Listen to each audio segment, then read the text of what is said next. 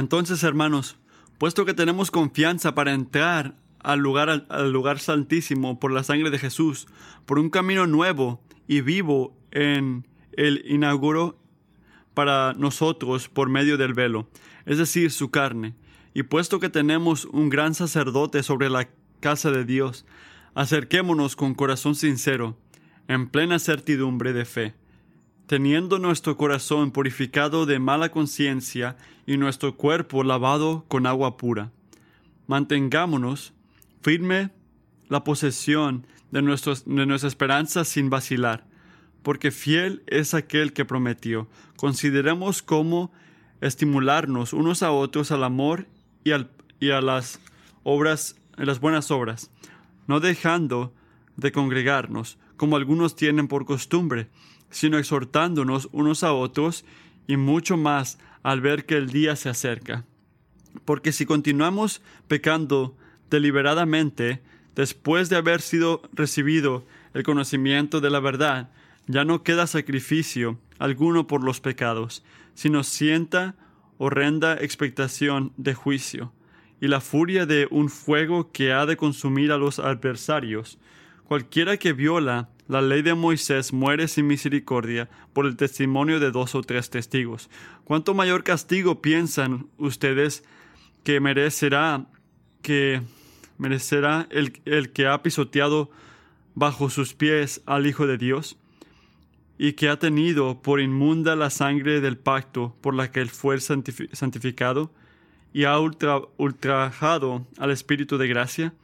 Pues conocemos a aquel que dijo, Mía es la venganza, yo pagaré. Y otra vez, el Señor juzgará a su pueblo. Horrenda cosa es caer en las manos del Dios vivo. ¿Quién ha visto en los árboles en el par oeste de Estados Unidos. Yo no he ido. Yo no, yo no, he ido ahí, pero he leído de esos árboles. Esos árboles son un algo impresionante. Son grandísimos. Crecen como hasta 300 a 400 pies altos. Son árboles impresionantes. Nunca he visto algo así. Y para mí son muy impresionantes. Pero, pero puede que pienses que un árbol que está más de 400 pies de alto, tiene igual, igual de este, raíces profundas. Para poder sostener una cosa tan gigante, tiene que tener raíces tan profundas. Pero la realidad es que esos árboles, en la mayoría de, las veces, las raíces solo están entre 5, 6, 7 pies profundas. ¿Cómo? ¿Cómo ocurre eso? ¿Cómo un árbol tan grandísimo puede ser sostenido por unas raíces tan pequeñas, 5 o 6 pies, soportan a 400 y algo pies? La verdad es que aunque esas raíces son cortas, a veces están más de 100 pies del tronco. Las, los árboles esos este, sirven porque las raíces se mixtean entre sí mismas. Y estas, este como enredarse entre sí mismas, les ayuda a aguantar lo que viene. Así que entre los diferentes árboles se agarran debajo de la tierra y se unen raíces. Uno solo no puede aguantar tanto, pero si se están plantados muchos medio cercas, las raíces abajo se amarran, trabajan como comunidad para dar soporte y fortaleza. Y el Señor ha diseñado la vida cristiana igual, para que sea vivida igual. No, no fuimos plantados para aguantar la vida, a la vida solos. Dios en su soberanía nos salvó y nos juntó en una comunidad de creyentes para que podamos tener raíces juntos y esas raíces se unan unas a otros en la tierra del Evangelio. No fuimos diseñados para estar solos, aunque esa es una de las cosas grandes, una tentación grande ahorita. algunos de ustedes también. Puede que piensen ahorita, qué duro, qué duro sería vivir de esa manera, con una comunidad de creyentes que Dios nos ha dado. Pero hermanos y hermanas, nosotros necesitamos a la otra gente. Nos necesitamos unos a otros. Necesitamos hermanos y hermanas en la fe que están plantados en el Evangelio y la comunidad de creyentes para ayudarnos, ayudarnos en amor a matar el pecado.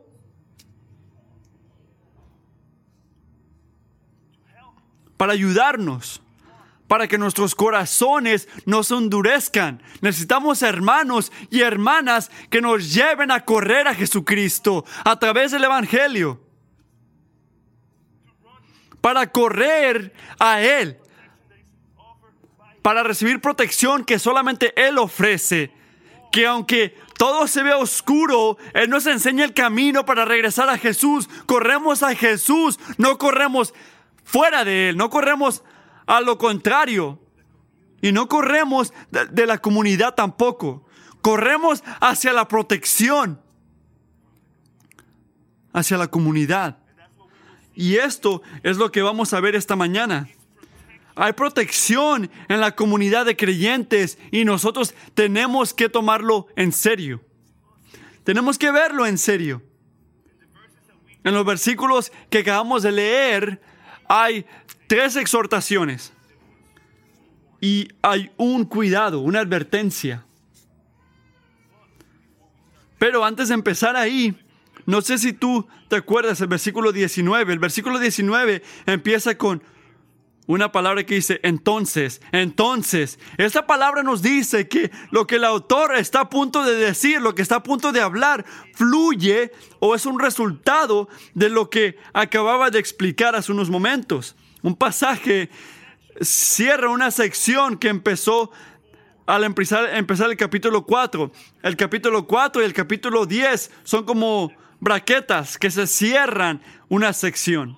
Y el autor nos da el mismo tipo de, de temas entre uno y el otro, pero al final tenemos una imagen clara, un entendimiento porque tenemos más detalles. Así que si vas y lees capítulo 4, que yo le quiero decir a algunos que tomen su tiempo para hacerlo, el capítulo 4 de Hebreos, van a ver que se trata de lo mismo de lo que vamos a hablar hoy. Tenemos un pastor, así que tenemos que mantener la fe. Podemos llegar al trono de Dios a través de la sangre de Jesús. Y en medio de estos dos pasajes tenemos una imagen hermosa, una imagen profunda de la primacidad de Jesús en nuestra salvación. Podemos ver que es un gran pastor basado en la orden de Maquisadec. Vemos que que su reino no es un reino como del Viejo Testamento, pero él es un, un pastor eterno, es un mediador y un mediador del mejor llamado, un mejor pacto que fue comprado por su sangre. Podemos ver que nosotros no necesitamos un tabernáculo, no necesitamos un lugar físico porque Jesús, Jesús es la presencia de Dios para su gente. Y podemos ver que su sacrificio fue completo. Por una vez y última vez. Esta parte de Hebreos es rica en, este, en escritura. No, es, no pide perdón, habla directamente y habla claramente de por qué Jesús es mejor. Y estas verdades son la fundación de todo. Recuerda esto, estas verdades son la fundación de todo, de todo lo que vamos a hablar hoy. El autor de Hebreos nos enseña que nuestra teología tiene que reflejar, tiene que reflejarse en la manera que vivimos nuestras vidas. Así que en el versículo 19 a 21 tenemos como una conclusión, Una conclusión que hemos visto. Así que entonces, hermanos, puesto que tenemos confianza para entrar al lugar santísimo por la sangre de Jesús, por un camino nuevo y vivo en el inauguró para nosotros por medio del velo, es decir, su carne, y puesto que tenemos un gran sacerdote sobre la casa de Dios, acerquémonos. Cristo es nuestro gran sacerdote y por su, sacrificio tenemos acceso al, al trono de Dios. En Él, en Él, Jesucristo. En Él tenemos acceso a Dios.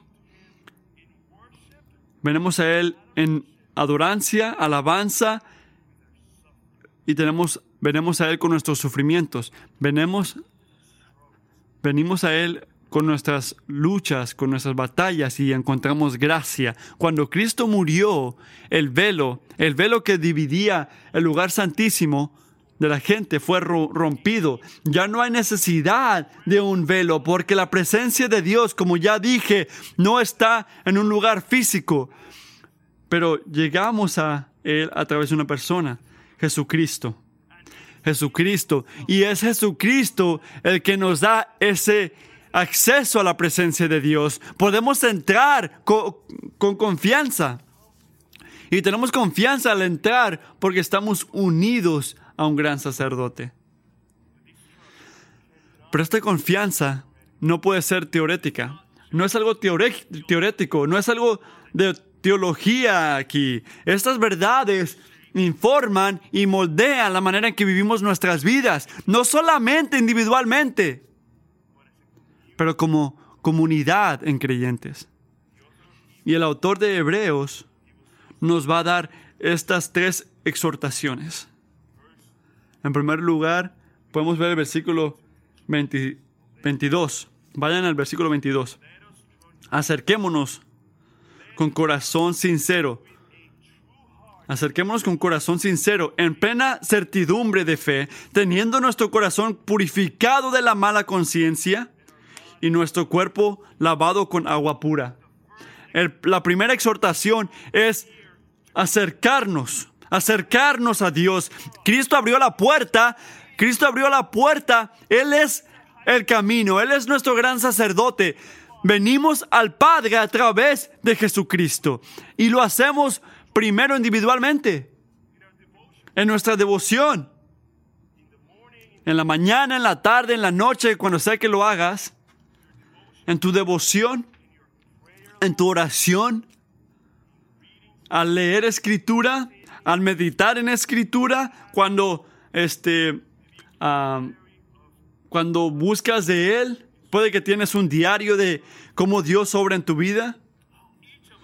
Cada uno de nosotros individualmente tiene que seguir al Señor y decir con el salmista en Salmo 63, oh Señor, tú eres mi Dios. Yo te sigo, yo busco de ti, mi alma tiene sed de ti, mi carne busca de ti, está seca, como una tierra que no, no tiene agua y es seca. Cada uno individualmente, nuestros corazones tienen que buscar de Dios constantemente en una devoción profunda hacia Él, porque su amor es mejor que la vida. Pero nuestro nuestra búsqueda individual, no podemos echar al lado la vida corporal. Quiero que vean algo, el llamado, la exhortación es plural. Acerquémonos. No es acércate, acerquémonos, es plural la comunidad de creyentes. Hay que acercarnos unos a otros y ir hacia Dios juntos. Esto que van hacia Dios junto durante la semana, vienen al domingo con corazones sinceros, buscando escuchar la palabra de Dios, alabar a Dios con sus hermanos y hermanas con los que caminaron entre, entre semana. Así es buscar a Dios juntos. No porque Dios está en un lugar físico, sino porque Dios está aquí. Dios está aquí hoy. Dios está en una manera muy especial con su gente, con su comunidad. Cuando ellos se unen a alabarlo a Él y escuchar sus palabras. Él está aquí, hermanos y hermanas. Cuando hacemos esto los domingos, domingo tras domingo, nunca, nunca tomen eso en vano. Dios, el creador del universo, está aquí. No tomen eso en vano. Y lo alabamos juntos. Y levantamos nuestras voces como un cuerpo, unidos, cantándole, alabándole. Y lo hacemos con certeza de fe. No porque nos consideramos cristianos o porque hicimos una oración en, una, en un campamento. No, no solo por eso, sino porque tenemos una iglesia que afirma tu confesión de fe. Una iglesia que puede ver tu vida, que puede ver tus frutos y decir, sí, sí, Él es un creyente. Su vida, su vida lo refleja. No sé tú, pero eso me da confianza. Eso a mí me, me fortalece. Pero solo podemos hacer a través del Evangelio. Porque tenemos un nuevo corazón, porque fuimos lavados, porque fuimos limpiados con la sangre, con la sangre de Jesús y nuestra confianza solamente está en la obra de nuestro gran sacerdote. Esta es la única manera. Esta es la única manera que podemos acercarnos a Dios. Mi pregunta es, ¿cómo? ¿Cómo está tu vida de devoción? ¿Tienes hambre por Dios, hacia Dios? ¿Tu corazón palpita por Jesús? ¿Te encanta Jesús? ¿Tú vas hacia Él en arrepentimiento cuando pecas? Yo no sé tu situación, sea lo que sea, yo no sé tu situación, no sé con lo que estás luchando, no sé qué pecado tienes en tu vida ahorita, no, no creas la mentira. No creas la mentira que estás fuera del, del alcance del Evangelio. Cristo es más grande que ese pecado. Corre hacia Él. Ven hacia Él. Confiesa. Y busca ayuda. Iglesia, vamos a amar, a buscar, a restaurar a los pecadores. Porque al amar, a amarlos a ellos, enseñamos que amamos a Dios. Vamos a acercarnos individualmente y corporalmente, porque Dios abrió el camino para nosotros. Tenemos acceso, tenemos acceso al trono de gracia. Pero no solamente nos acercamos a Dios, tenemos otra exhortación, el versículo 23 vamos a mantenernos firmes. Mantengámonos firmes la, la posesión de nuestra esperanza sin vacilar, porque fiel es aquel que prometió. Los cristianos a los cuales el autor de los Hebreos está escribiendo eran judíos que se habían convertido cristianos y muchos de ellos estaban siendo perseguidos en ese tiempo, estaban siendo ignorados culturalmente y estaban sintiendo la presión de regresar a su vieja vida. Estaban siendo tentados a regresar al judaísmo, a, renunciar su fe. La presión de los judíos económicamente, la persecución, era, era tanto, era mucho para algunos de ellos. Y yo creo que la iglesia hoy está empezando a ser tentada de la misma manera.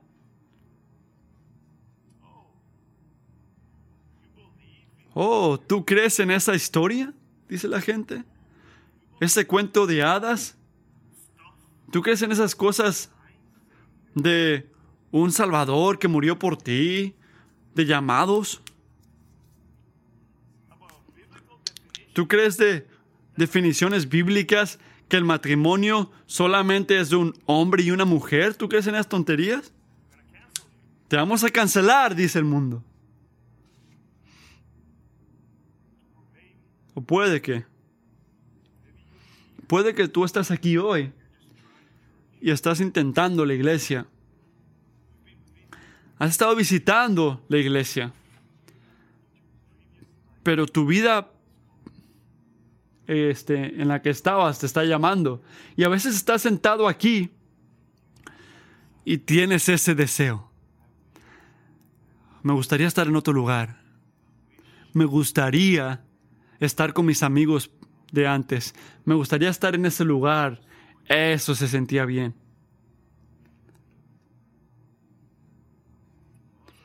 Pero el autor de Hebreos te está llamando a ti y a ellos y hoy que no regresemos a eso, que no regresemos a eso. El autor de Hebreos escribió 10 capítulos sin pedir perdón, diciendo por cuál Jesús es mejor. Es mejor que ángeles, Moisés o cualquier sentimiento que tú tengas. Jesús es mejor. Así que, así que vamos a mantenernos firmes en el Evangelio, mantengámonos firmes. Esta es no, la única esperanza, el Evangelio, la verdad, que Cristo murió por pecadores como tú y como yo para restaurar nuestra relación con nuestro Dios. Esta es la profesión de fe. Esta es la profesión, esta es la manera, el Evangelio. En el Evangelio encontramos vida. No hay ningún otro nombre que nos puede salvar. Y este es el nombre en el que nos debemos de mantener fe, uh, fuertes. Y nos mantenemos fuertes, firmes, porque tenemos certeza de que Él va a cumplir sus promesas. ¿Qué prometió? ¿Cuál era su promesa? ¿Cuál es la promesa? Que todos, todos que ponen su fe y su confianza en Jesucristo, no van a tener esa culpa, no van a ser este, juzgados. Ese que empezó la obra antigua va a terminar en el día de Jesucristo. Él es fiel y porque Él es fiel, tenemos que mantenernos firmes en nuestra profesión de fe. Te podemos decir con el salmista, ¿quién? ¿Quién tengo en el cielo que tú? ¿Quién más tengo? ¿A quién le puedo correr?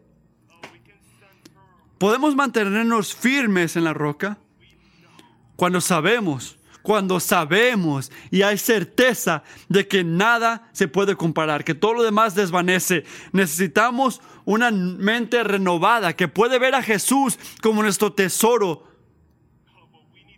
Necesitamos ser intencionales.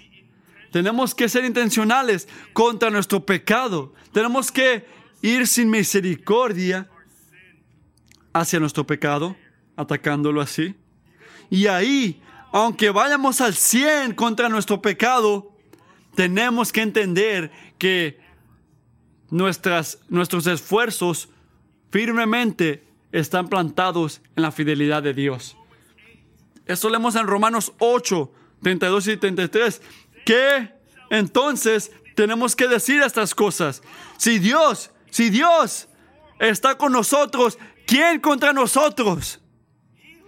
El que murió, el que, el que murió, que ni siquiera dejó que su propio hijo sea salvo, sino lo dio por nosotros, ¿cuánto más? ¿Cuánto más? En Él no nos va a dar todas las cosas.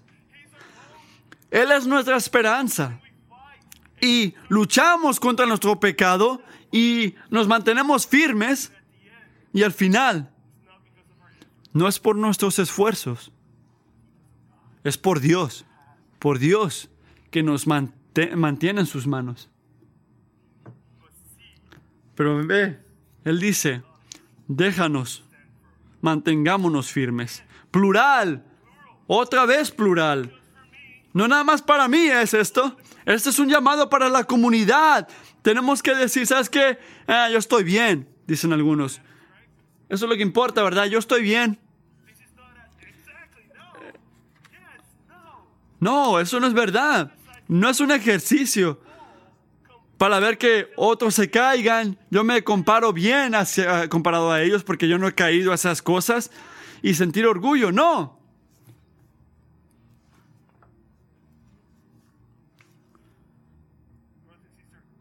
Hermanos y, y hermanas, esos árboles fuertes de los que les había dicho, aunque esté altísimo y grandísimo, si no tiene una comunidad a su alrededor que lo fortalecen, el árbol no puede aguantar los vientos. Puede que creas que eres una persona muy firme, como un árbol esos altísimos, pero este pasaje nos llama a examinarnos, a preguntar, ¿qué conectado estoy yo a mi comunidad? ¿Qué, ¿Cómo están mis raíces? ¿A qué te dedicas? ¿Te dedicas a mantenerte fe en el fiel al Evangelio? ¿Estás llamado a, a, a hacer tu parte en la comunidad? ¿O estás buscando tu bienestar? ¿Estás buscando tu bienestar o estás enfocado en la comunidad? A tus sueños, a tus aspiraciones, a tu obra, a tu comodidad, a tu a tu diversión. ¿A qué estás enfocado?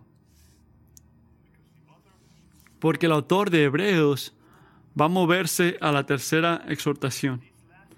Y esta última exhortación está conectada a la manera que todos podemos empezar a mantenernos firmes en comunidad. La exhortación número 3, el versículo 24. Consideremos cómo estimularnos unos a otros al amor y a las buenas obras, no dejando de congregarnos como algunos tienen por costumbre, sino exhortándonos unos a otros y mucho más al ver que el día se acerca. ¿Cómo podemos mantenernos firmes? ¿Cómo podemos enseñar que estamos este, enfocados en la comunidad de creyentes cuando tenemos una cultura de gracia donde llamamos unos a otros a amar y hacer lo correcto. Eso es vivir en comunidad. Tenemos hermanos y hermanas y nos llamamos unos a otros a ese amor de hermanos. Hermanos 12.10, uh, Romanos 11.10, dice, ámense unos a otros con, con ah, amor, de, amor de hermanos. Enseñen honra. No dice que se burlen uno de otros o, o enfóquense en diversión. Gánense unos a otros en posesiones. Gánense unos a otros en carros o casas. Gánense unos a otros en enseñar honra. La luz, la luz al honrar unos a otros. ¿Velo? ¿Lo ves? No se trata de mí, no se trata de lo que yo he hecho, mis posesiones, mi posición, asegurarme que todos sepan lo altísimo que estoy yo en mi espiritualidad. No, eso se trata de gozarte al, honrar tus hermanos y hermanas, en decir las obediencias de gracia en su vida, para que ellos puedan gozarse en la obra de Dios en sus vidas. ¿Por qué? Tú sabes, porque cuando nosotros, cuando nosotros estamos solos, muchas veces constantemente nos enfocamos en nuestro pecado. Pero cuando un hermano o una hermana me dice y me, me dice, hey, mira, yo veo, yo veo cómo Dios está obrando en tu vida. Yo veo cómo Él está obrando en ti. Esto me da fortaleza. Esto me ayuda. Esto me ayuda a mantenerme fe, a perseguir, a, continuar en la batalla. Y cuando nos ayudamos para hacer buenas obras, no es lo contrario de llamarnos a amar, pero es una expresión del amor. Nosotros amamos a nuestros hermanos y hermanas cuando los confrontamos y decimos, hey, considera a Jesús no continúes pecando de esta manera. Para. Viva de una manera que honra el Evangelio. Eso es amor. Esto es amor. ¿Y cómo hacemos esto? Bueno, el autor de Hebreos nos dio tan siquiera una manera de que podemos hacer esto. No dejando de congregarnos Amén. No dejando de congregarnos. Otra vez vemos que algunos de los judíos estaban siendo perseguidos, estaban separándose de la comunidad de creyentes, estaban cayendo a las tentaciones y al lugar de buscar ayuda, al lugar de ir a hablar con sus hermanos, al lugar de enfocarse en las raíces que tienen en la comunidad de creyentes, se separaban. Y yo lo he visto de diferentes maneras, yo lo he visto. Alguien peca, ¿verdad? En cualquier manera, alguien peca. Están luchando con algo fuerte, una, una cosa dura en sus vidas. Y la primera reacción es esconderse, es correr de la comunidad, es correr en el trabajo, en actividades, cualquier cosa. Y empezamos a hacer barreras alrededor de nosotros.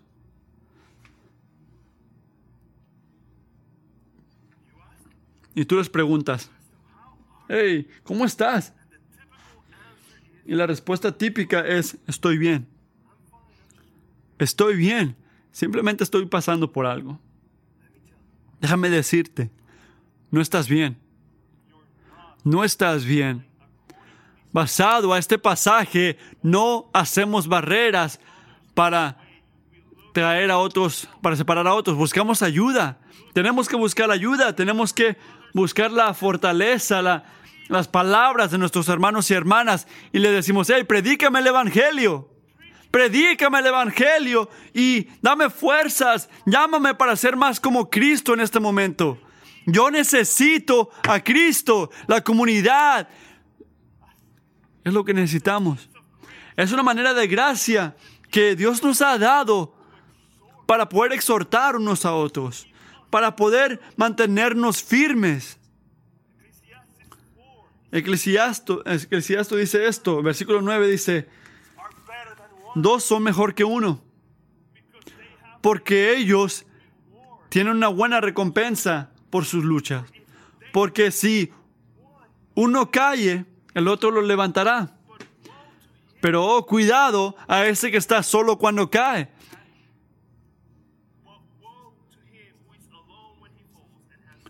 porque no tiene a nadie que lo levante. Si dos están juntos, se mantienen calientes. Pero ¿cómo se puede mantener caliente uno solo? Y aunque un hombre puede ganar cuando esté solo, dos,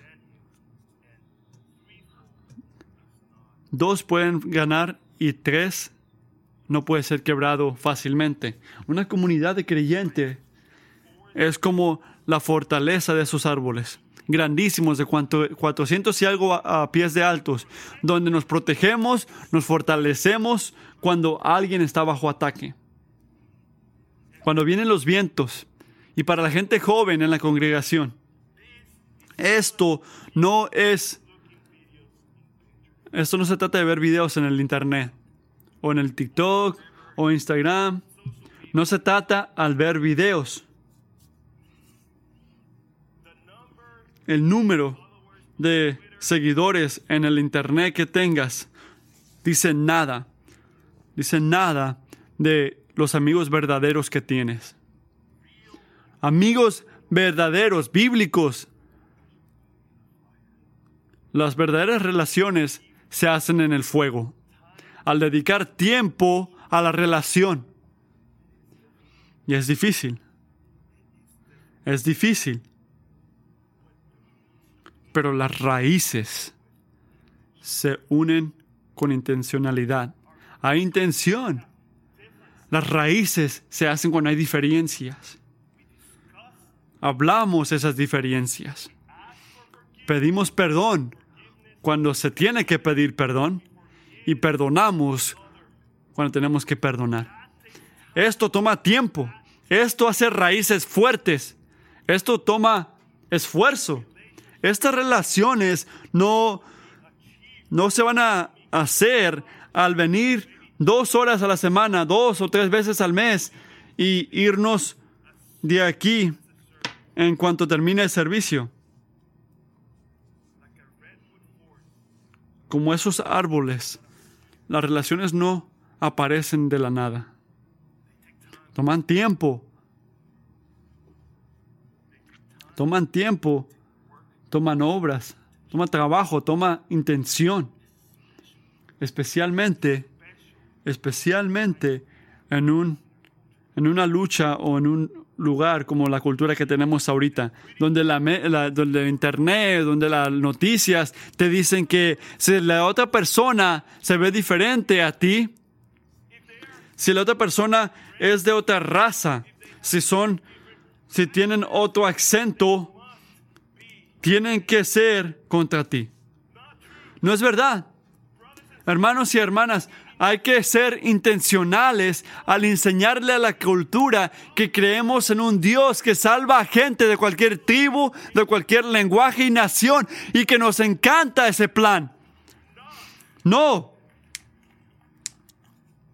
no porque queremos agarrar puntos con la cultura, sino porque esto es lo que le trae gloria a nuestro rey.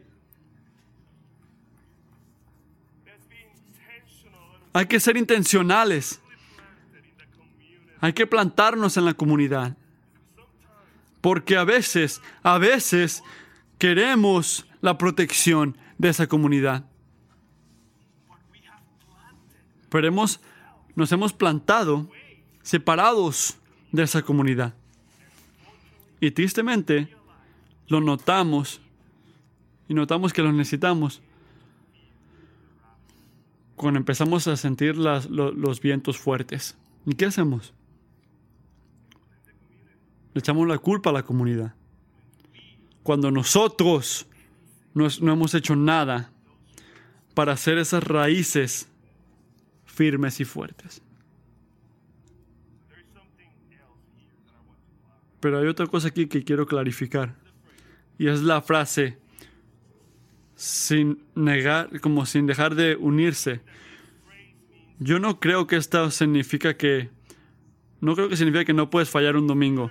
No se trata de que si yo fallo un domingo, un domingo estoy pecando. Yo creo que el pasaje es algo más comprensivo que eso. Se trata de toda tu vida, de toda tu relación hacia la comunidad de creyentes a la cual Dios te ha puesto. Significa, la cuestión no es, estoy pecando si no voy el domingo a la iglesia. No, esa es la pregunta equivocada. La pregunta es, si yo estoy buscando de Dios, si yo quiero estar firme con Dios y quiero que mis hermanos y hermanas en Kingsway estén firmes en su profesión de fe, ¿qué importa más? ¿Qué me importa más que estar con ellos? Que darles fuerzas y recibir fuerzas de ellos y sentarme y escuchar las palabras de la persona a la cual yo tengo acceso a través de la sangre de Jesús. Esa es la pregunta. No se trata de si fallo un domingo estoy pecando, sino para el creyente fallar un domingo debería de ser una excepción, no la regla en nuestras vidas. El autor de Hebreos entiende que si fuimos lavados ah, por la sangre de Jesús, somos como un árbol plantado cerca al agua que da su fruta y que sus hojas no se secan en todo lo que hace. En todo lo que hace, Él prospera. Pero no solamente estamos solos, somos árboles plantados cerca a un agua, que recibimos agua pura, que es Cristo, y que nos da fortaleza y nos protege. Y protegemos y fortalecemos unos a otros. Y vemos eso como la motivación la motivación de unirnos juntos, exhortar unos a otros en obras buenas, es que el día se está acercando. Estamos en los últimos días. El Señor está viniendo por, por su iglesia. Nuestra motivación es el Evangelio, el Evangelio que Cristo está viniendo por nosotros. ¿Estás buscando crecer en tus relaciones? en esta comunidad que Dios te ha dado. ¿Tú quieres que tus raíces estén unidas con tus hermanos y hermanas en Kingsway? ¿O solamente es muy difícil pasar tiempo con ellos? ¿Es un sacrificio o un gozo honrarse unos a otros? Continúen uniéndose y abriendo sus vidas para exhortarse unos a otros, porque hay consecuencias. Hay consecuencias si decidimos vivir a lo contrario de lo que dice Hebreos aquí. Así que hay que ver el final. Hay que ver el cuidado del final. El cuidado. El versículo 26. Porque si continuamos pecando deliberadamente, después de haber recibido el conocimiento de la verdad, ya no queda sacrificio alguno por los pecados, sino cierta horrenda expectación de juicio y la furia de un fuego que ha de consumir a los adversarios.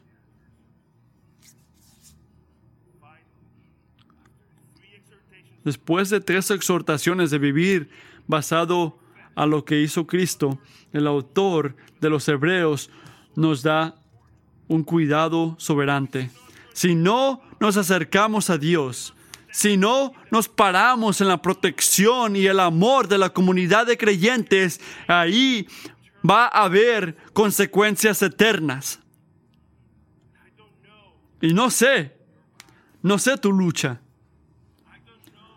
No sé con cuáles pecados estás luchando día tras día.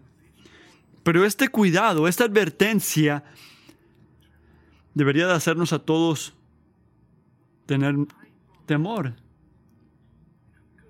Porque yo estoy convencido de que pecamos.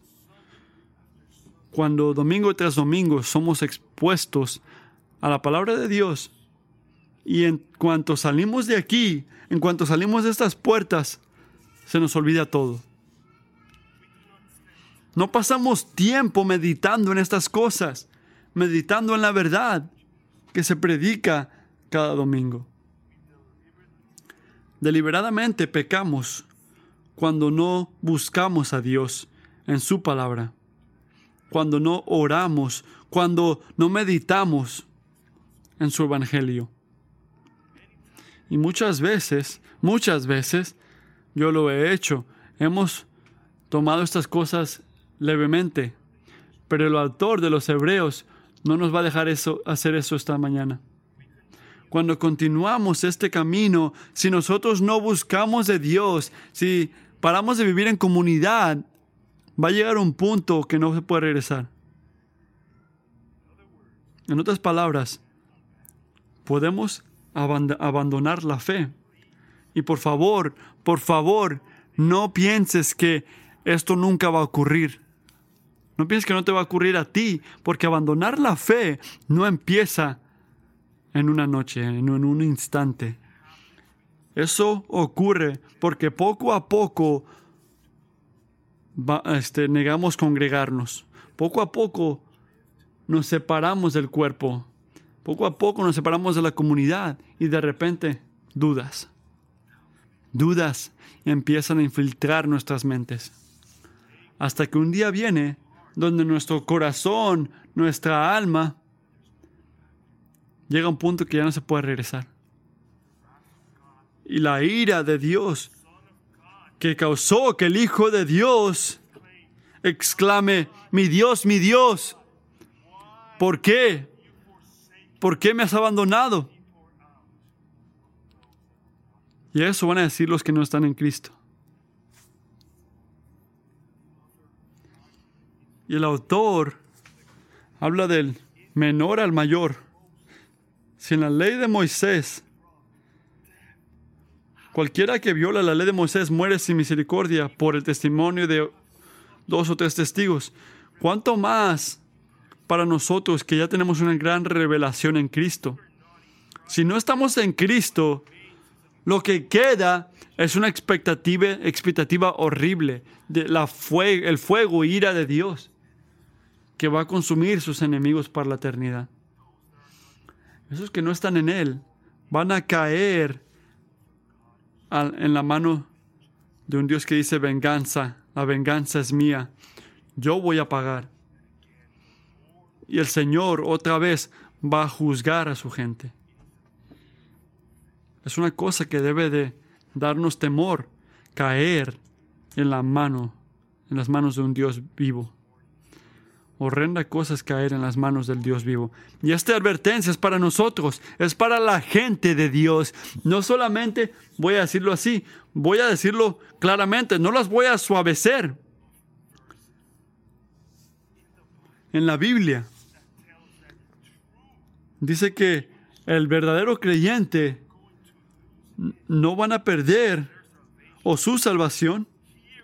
Aquí podemos ver una advertencia que si no vivimos basado a nuestra profesión de fe, puede que, puede que no somos amigos, sino enemigos de Dios. Si no vives en esa profesión, puede que seas enemigo de Dios. Si continúas pecando, si continúas con ese pecado oculto, sea la pornografía, sea el enojo, el orgullo, ah, cualquier cosa con la que estés luchando, si no lo traes a la luz, si no buscas ayuda, puede venir, puede que llegue un tiempo, como dice Romanos 1, y Dios va a decir, ya suficiente. ¿Esto es lo que quieres? Dale pues. Él nos va a liberar a nuestro pecado. No hay nada más horrendo que eso. Padre quiere traer nuestra atención esta mañana, quiere que escuches. No estamos aquí para jugar iglesia los domingos y después vivir como queremos vivir entre la semana. Hay consecuencias eternas consecuencias eternas para nuestras vidas y para las vidas de nuestros hermanos, nuestros hijos. Vamos a enseñarlos, hay que enseñarle a nuestros hijos cómo seguir a Dios, no solo individualmente, sino también corporalmente. ¿Y cómo hacemos esto? ¿Cómo podemos hacer esto como una iglesia? Hacemos el día del Señor una prioridad. Lo hacemos una prioridad. Planeamos nuestra semana buscando el domingo. Este es el punto alto de nuestra semana. Nos involucramos en grupos comunitarios. Nos unimos con amigos para ir más profundo, para unirnos. Pasamos tiempo juntos. Como les estaba diciendo al principio, algunas familias de Gracia Soberana están aquí ahorita. Decidimos pasar un día en la playa para que nuestros jóvenes puedan pasar tiempo juntos, para que puedan tener memorias juntos, para que cuando ellos tengan tentación tengan esas raíces y puedan ir a sus amigos y buscar ayuda. De esto se trata. Esto es lo que toma. No tiene que ser la playa. También invitamos a gente a nuestras casas. Cenas, café. Hacemos algo que llamamos Sorullo Sunday. El, el sorullo, porque cada quien lleva lo suyo. Sorullo significa que cada quien trae, trae sus cosas. Vamos a una, a una casa y pasamos tiempo. Hablamos nos reímos, nos burlamos unos de otros, nos honramos unos a otros. Y nuestras raíces crecen juntos. En corto, vamos a buscar ser una comunidad de árboles firmes que le enseñan al mundo la majestad del Evangelio, que estamos plantados juntos gente de toda tribu, de toda nación, de toda lengua, plantados al lado del río, donde las aguas vivientes de Cristo fluyen. Y también, juntos podemos aguantar los vientos fuertes, el pecado, la cultura, la realidad de vivir en un mundo quebrantado, porque tenemos la protección que nuestras raíces están firmemente unidas unas con otras y firmemente agarradas en el Evangelio de gracia. Vamos a orar. Señor, muchas gracias por tu palabra. Muchas gracias por tu Evangelio que llama a pecadores como nosotros de cualquier lugar, de cualquier raza, de cualquier lenguaje, que nos llama a venir juntos y ser uno. Y que nos dice que somos unos porque estamos en Él. Tenemos, tenemos el privilegio increíble de poder alabarte a ti domingo tras domingo. Oro por esta iglesia, que el Espíritu Santo pueda dejarnos crecer, amar unos a otros más y más y enseñarle al mundo que te amamos a ti porque nos amamos unos a otros. Y hacer todo esto en el poder del Espíritu Santo, para tu gloria. Amén.